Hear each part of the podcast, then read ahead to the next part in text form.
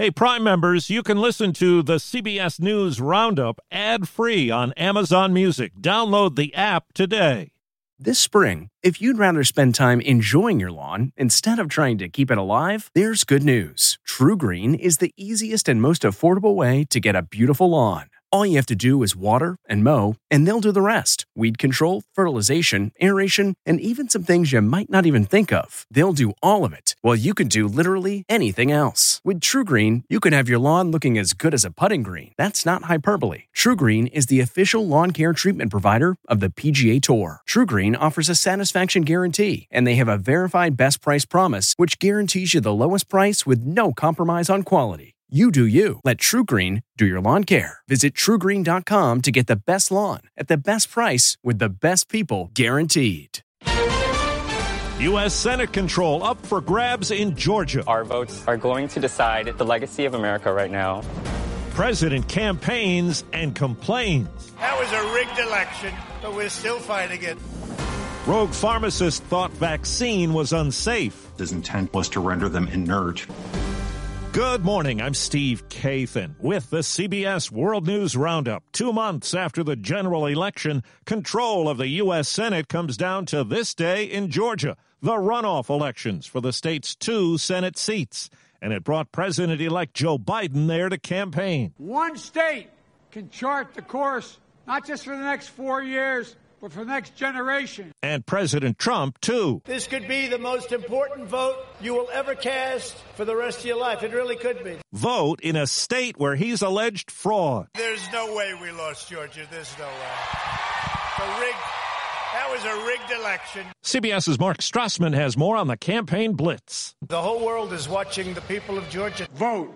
Make sure your voice is heard. In dueling rallies, President Trump and President elect Biden did seem to agree on one thing the importance of Georgia's elections. Show up! Reverend Raphael Warnock and Jon Ossoff are the Democrats hoping to unseat to GOP incumbents Kelly Loeffler and David Perdue. Both races will determine which party controls the Senate, and the candidates are spending record money to get voters' attention. Vote! Vote!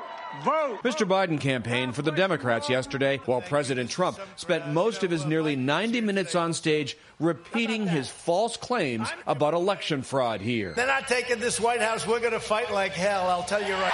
Now to Washington, CBS's Nancy Cordes says the stage is set for a political showdown tomorrow over the November results that will put Joe Biden in the White House in about two weeks. This is about the integrity of our elections. Missouri Senator Josh Hawley cheered on a growing movement last night.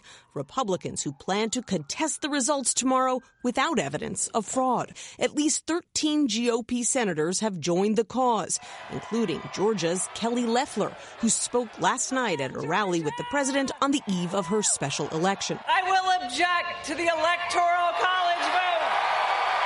The effort has dismayed some Republicans, like Ohio's Rob Portman, who noted that not a single state found evidence of fraud or irregularities widespread enough to change the result of the election. But President Trump upped the pressure on his own vice president, who will preside over tomorrow's joint session of Congress. I hope that our great vice president comes through for us. Of course, if he doesn't come through, I won't like him quite as much. Mr. Pence made it clear he won't disappoint. We'll have our day in Congress. We'll hear the objections. We'll hear the evidence. But Vice President elect Kamala Harris argued none of it will change the outcome. We're going to be inaugurated, period. Now, the latest on the pandemic CBS's David Begnaud has more on the vaccine rollout. There are more than 4 million seniors living in Florida, and they are overwhelming registration websites in a rush to get immunized. We were here two and a half hours early because we figured there was going to be a showdown. But the state of Florida has administered less than 25% of the doses it already received. Concerns over the slow vaccination process have prompted some to suggest changes, like giving half doses of the Moderna vaccine. But new this morning, FDA Commissioner Stephen Hahn cautioned against that, writing in a statement, suggesting changes to the FDA authorized dosing is premature and not rooted solidly in the available science. There's a fundamental concept here take as directed. That is Dr. Tom Frieden. He's the former director of the Centers for Disease Control and Prevention. He says the first way to speed up things is for the government to ship all available vaccines. instead of holding half in a reserve for second dosing. With hospitals jammed in Southern California, the Actors Union is calling for a temporary halt to in person TV show production. CBS's Deborah Rodriguez says on some sets it seems the virus is part of the script. SAG AFTRA is putting out the call after seven people working on the Kelly Clarkson show tested positive, along with nine on Netflix Colin in Black and White, and a dozen people working on the sitcom Young Sheldon. All of them are shot in Southern California, where hospitals are so overwhelmed, ambulance crews are being told not to transport patients who have little chance of survival.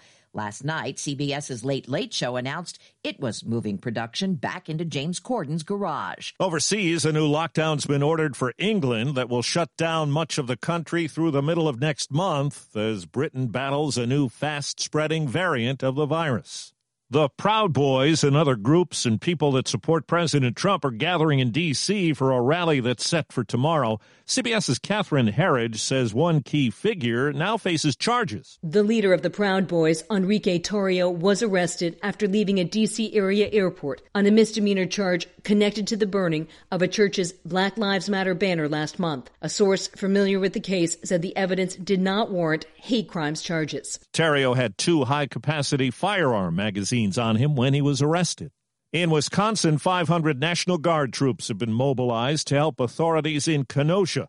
That's where a prosecutor could decide this week whether to charge a white police officer in the shooting of a black man last August. Jacob Blake was hit seven times and is paralyzed. The shooting sparked sometimes violent protests, and there are fears of more unrest when a decision on the case is made.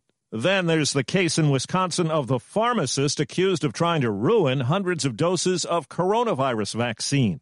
Prosecutor Adam Gerol is putting the case together. He gave a statement that he'd removed these vials from refrigeration. He'd done so on two occasions. His intent in doing so was to render them inert because he'd formed this belief that they were unsafe. Unsafe, and that the shots would mutate people's DNA.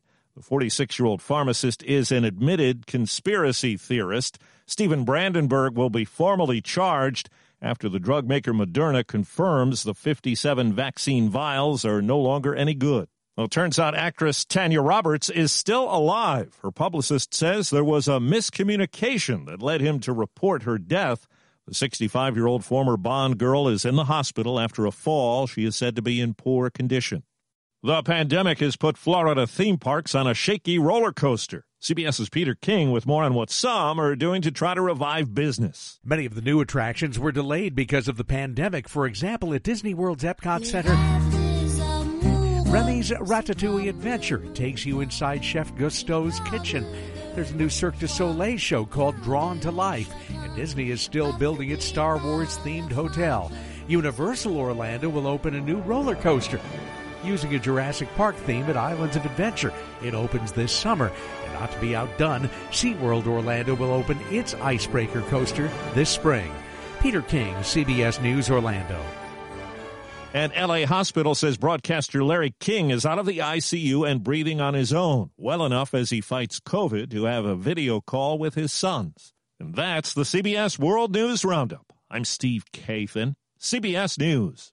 If you like CBS News Roundup, you can listen early and ad-free right now by joining Wondery Plus in the Wondery app or on Apple Podcasts. Prime members can listen ad-free on Amazon Music. Before you go, tell us about yourself by filling out a short survey at wondery.com/survey. A story of betrayal you would struggle to believe if it wasn't true. Listen to Blood is Thicker: The Hargan Family Killings early and ad-free on Wondery Plus. Catch every episode of 60 Minutes, America's most watched news magazine show, as a podcast. Hear in depth investigations across politics, news, and entertainment on your schedule. Listen to 60 Minutes ad free on Wondery Plus.